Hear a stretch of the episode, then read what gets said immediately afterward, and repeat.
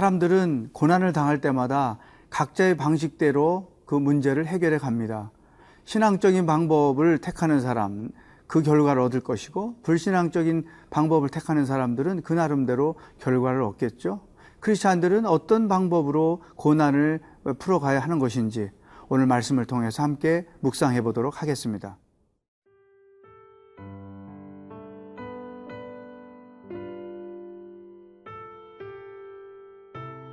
이사야 19장 16절에서 25절 말씀입니다. 그날의 애굽이 부녀와 같을 것이라.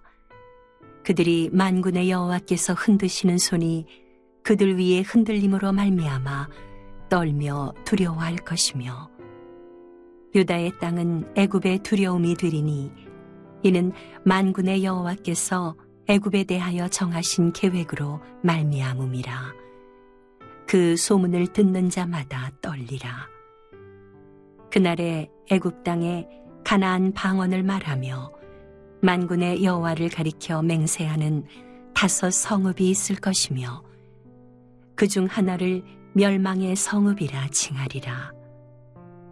그날에 애굽 땅 중앙에는 여호와를 위하여 제단이 있겠고 그 변경에는 여호와를 위하여 기둥이 있을 것이요 이것이 애굽 땅에서 만군의 여호와를 위하여 징조와 증거가 되리니 이는 그들이 그 압박하는 자들로 말미암아 여호와께 부르짖겠고 여호와께서는 그들에게 한 구원자이자 보호자를 보내사 그들을 건지실 것임이라.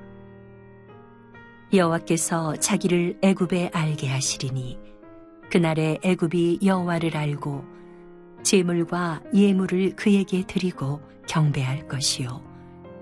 여호와께 서원하고 그대로 행하리라. 여호와께서 애굽을 치실지라도 치시고는 고치실 것이므로 그들이 여호와께로 돌아올 것이라.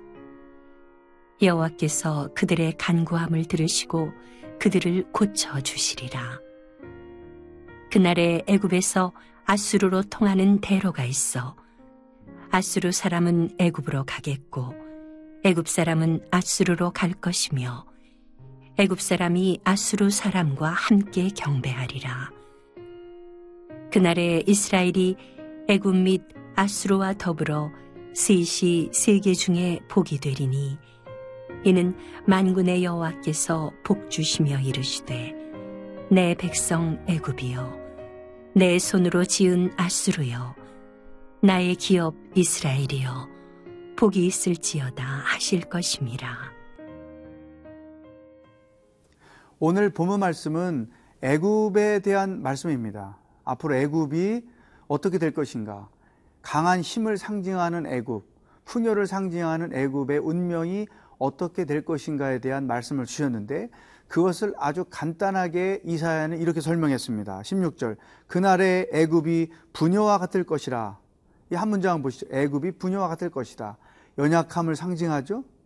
어, 애굽이 강한 나라였지만 약한 나라가 될 것이다. 그러면서 어, 유대 땅이 에, 역전이 돼서 늘 유대 땅이 애굽을 두려워했는데 거꾸로 그 애굽 땅이 유대 땅을 부, 두려워하는 때가 올 것이다. 이런 설명을 쭉 하셨어요. 물론 이제 애굽이 바벨론으로부터 앞으로 멸망을 당하게 될 것에 대한 그런 설명을 주셨는데 어, 20절에 보면 오늘 우리에게 주시는 첫 번째 말씀이 담겨 있습니다.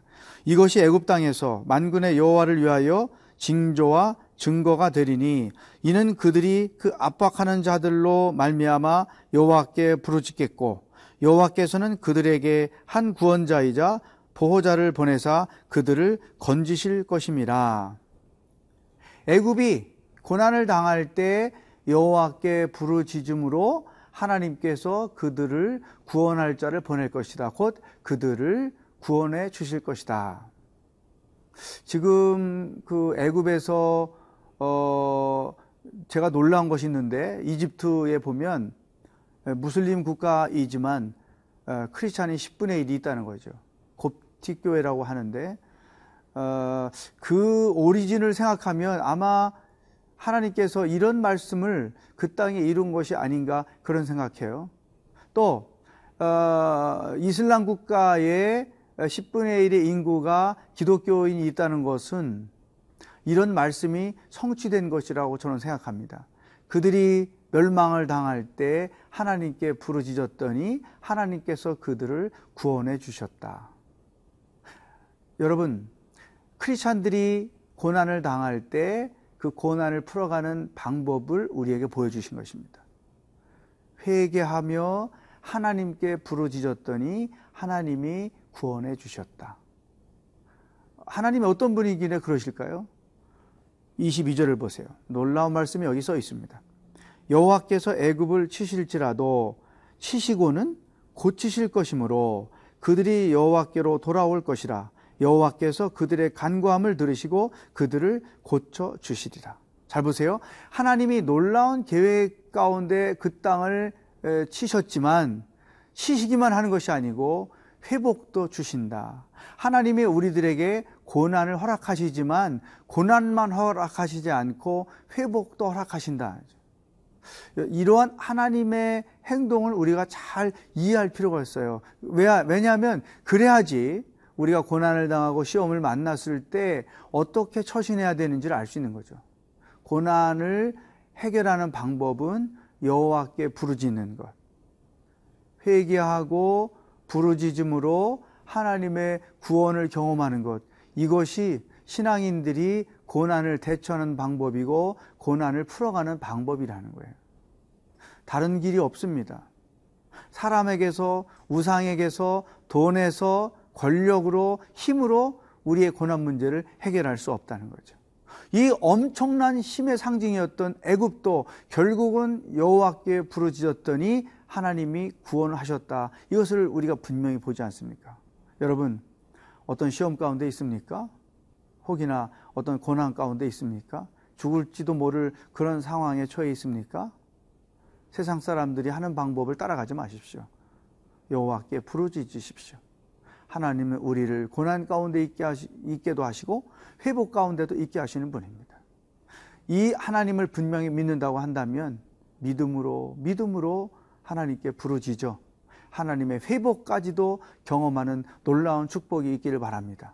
하나님의 계획 속에는 회개만 있는 것이 아니고 회복도 있고 징계만 있는 것이 아니고 회복도 있고 시험만 있는 것이 아니고 회복도 있다는 사실을 기억하시기를 바랍니다.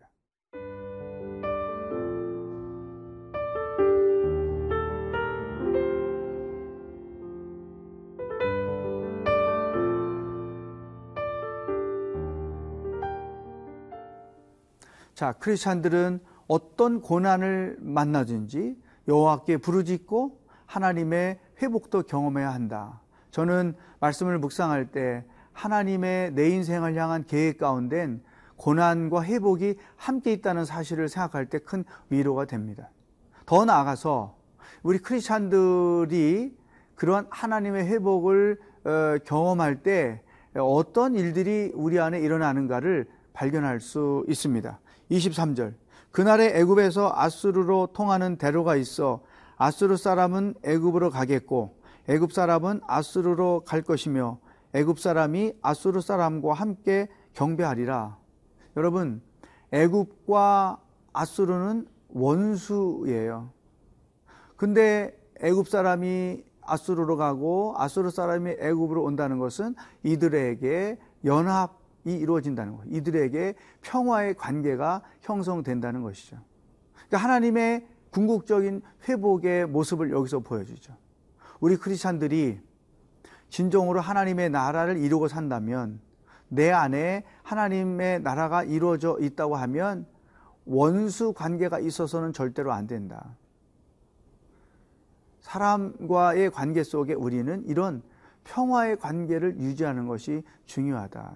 실질적으로 하나님 안에서 복음을 알고 하나님의 뜻을 알고 행하는 사람들의 관계는 절대 원수 관계가 없다는 거죠. 회복이 있다는 거죠. 그러니까 하나님의 회복은 단순히 고난에서만 우리를 건져주시는 것이 아니고 관계를 회복시켜 주신다는 거죠.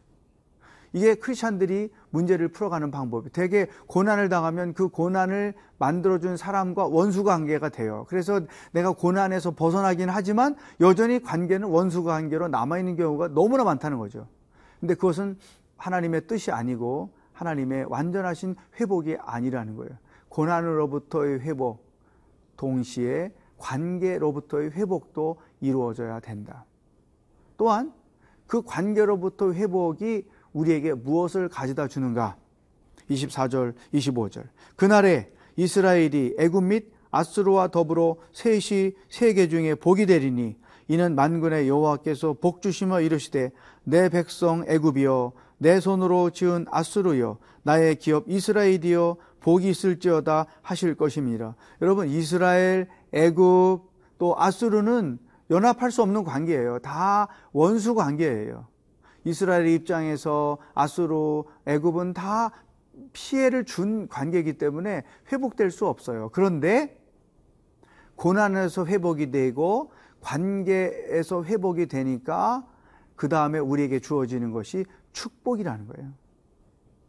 관계 회복은 우리에게 복을 가져다 준다. 그래서 아수르에게도 복이 되고 애굽에도 복이 되고 이스라엘 백성 남쪽 유다에게도 복이 된다는 것이죠.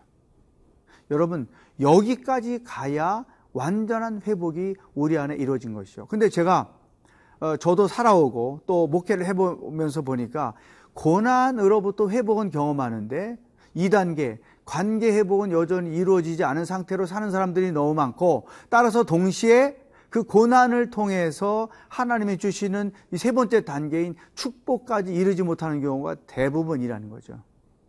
오늘 우리에게 놀라운 말씀을 주셨어요.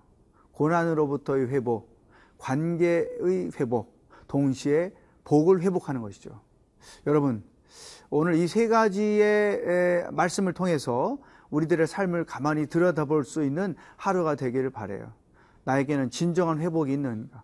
하나님의 복이 회복되고 원수 관계가 회복되고 고난으로부터 나는 진정한 회복을 경험하며 살고 있는가? 오늘 여러분을 통해서 이 세 가지 회복이 여러분의 삶 가운데 놀랍게 이루어질 수 있기를 주의 이름으로 축복합니다. 기도하겠습니다. 하나님, 부르짖고 또 부르짖음으로 고난으로부터 하나님의 구원을 회복을 경험하기를 원합니다. 또 어그러진 관계의 회복을 경험하기를 원합니다. 잃어버렸던 축복을 회복하기를 원합니다. 진정한 회복이 오늘 묵상하며 그 묵상한 말씀대로 순종하며 사는 자들을 통해 이루어질 수 있도록 역사하여 주시옵소서. 예수님의 이름으로 기도하옵나이다. 아멘.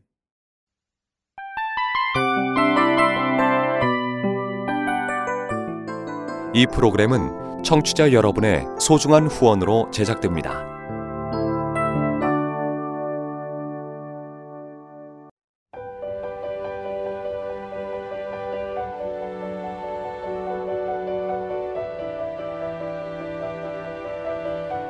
세상에는 수많은 교회들이 있지만 더 깊이 있는 말씀 강해를 찾기 위해 크기로만 교회를 선정하지 않습니다. 보다 좋은 영적 콘텐츠를 더 많이 나누기 위해 방송비를 받지 않습니다. 1년 365일 복음만 전하고 싶어서 우리는 광고를 하지 않습니다. 온누리의 복음을 땅끝까지 CGN TV와 함께 땅끝 성교사가 되주세요